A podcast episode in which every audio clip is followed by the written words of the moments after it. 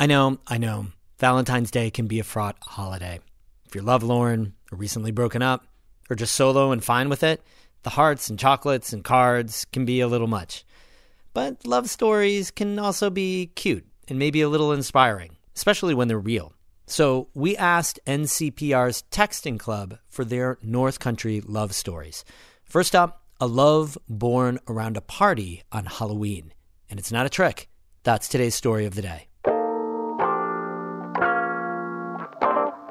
Support for Story of the Day comes from Claxton Hepburn Medical Center, dedicated to providing patient care and regional services to the people of St. Lawrence County. ClaxtonHepburn.org.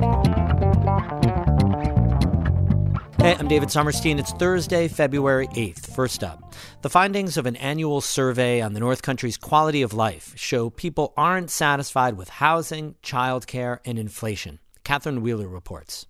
Every year, the North Country Survey of the Community identifies how people feel about living in the western part of our region.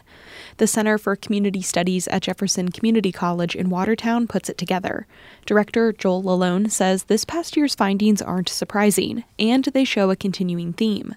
There is no question that North Country residents still are feeling less satisfaction with a variety of components of what defines a community than potentially, you know, pre-pandemic more than 1,100 people across Jefferson, Lewis, and St. Lawrence counties took part. Lalone says the results show residents aren't happy with the availability of childcare, housing, or elder care. Those indicators fell about 10% below their long term averages. Two thirds of people surveyed said the availability of housing is only fair or poor across three counties. You wonder on some of those ones like availability of housing and availability of childcare, when is it going to bottom out? Satisfaction in other areas like crime and policing and healthcare quality and access also went down. Lalone says the study also shows that many in the North Country were still focused on inflation and struggle with affording services.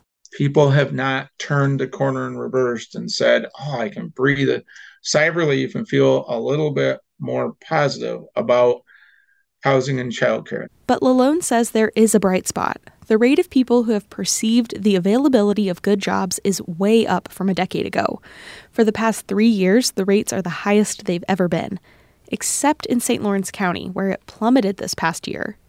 While about a third of people in both Jefferson and Lewis counties called the availability of good jobs good or excellent, just 16% of people in St. Lawrence County said that. That's down 11% from 2022.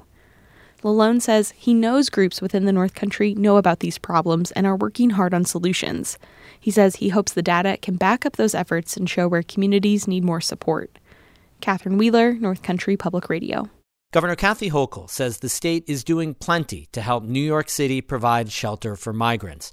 The governor's comments came yesterday in response to a question about Mayor Eric Adams' request for the state to pick up half of the city's shelter costs. But Hochul said she had sat down with the mayor and came away with a different impression. He sat right in this room with me and thanked me profusely for the support of the state of New York for what we've doing over two years, $4.3 billion. Uh, so he did not put in that request to me. Adams told lawmakers at hearing Tuesday that it's only fair to split the bill 50 50. But Hochul said Adams isn't taking into account hundreds of millions of dollars the state is spending on three temporary shelters. Yesterday, Hochul also pressed her affordable housing plans with lawmakers. She brought a bunch of actual carrots to illustrate her point. Her plan would reserve hundreds of millions of dollars in state grants for local governments that add new housing. I'm told this is what you're willing to eat to help build more housing. And I've got 600 million carrots out there on the table. A stark contrast to last year when the governor said an incentive based approach wouldn't be enough to tackle the state's housing crisis. Lawmakers rejected Hochul's previous plan, which would have required all local governments to approve new housing. Otherwise, they would have had to give up local zoning authority.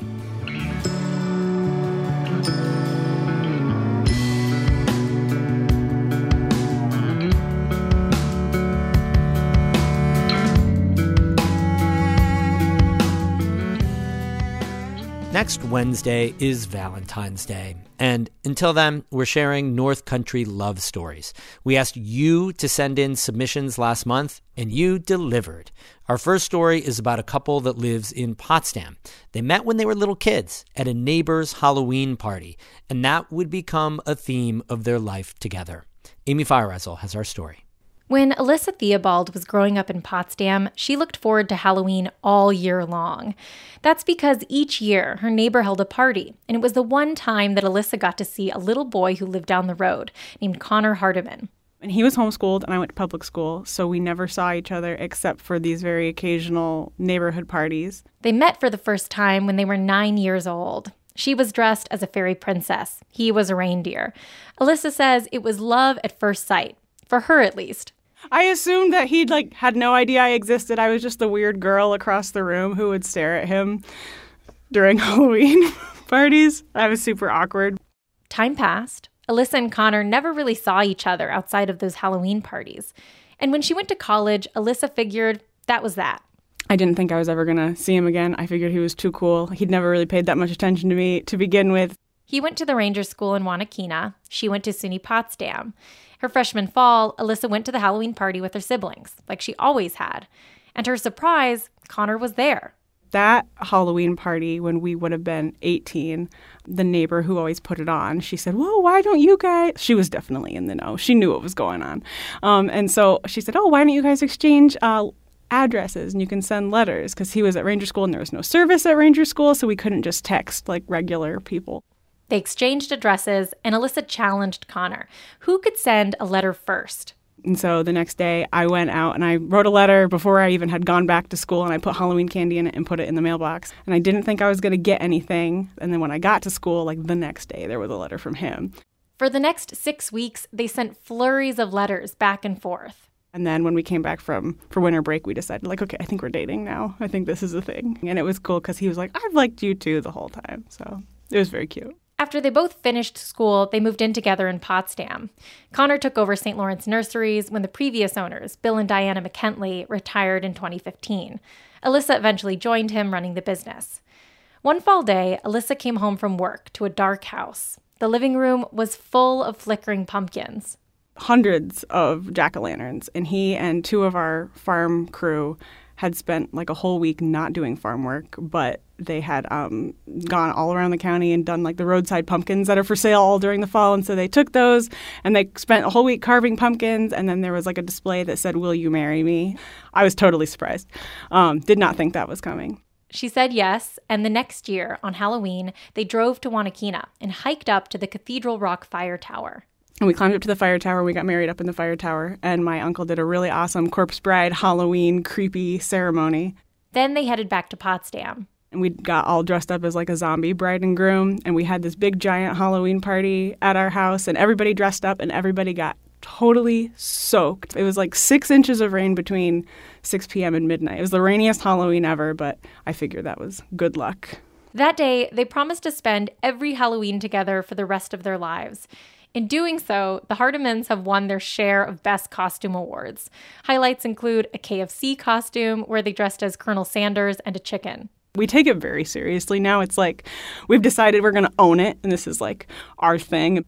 Alyssa and Connor Hardiman now live on the same street they grew up on. And five years after the rainstorm during their Halloween nuptials, Alyssa says she buys that rain is lucky on your wedding day. Amy Feiereisel, North Country Public Radio. We have truly wonderful photos of Alyssa and Connor when they were kids, at the big proposal, and at their wedding in Halloween costume. You can find those photos on our website, ncpr.org. Alyssa got in touch with us for the story through NCPR's Texting Club. It's one of the most direct ways our newsroom connects with listeners and North Country residents. Please join now. Text the word new to 315 978 6277. Join in the fun. Text the word new to 315 978 6277 and join NCPR's Texting Club. Thanks a lot. We have more news all the time at ncpr.org. Music today by Evan Veenstra of Gananoque, Ontario, and You Bred Raptors of Hoffmeister, New York. I had to look that one up. It's in the way southern Adirondacks west of Piseco. I'm David Sommerstein, North Country Public Radio.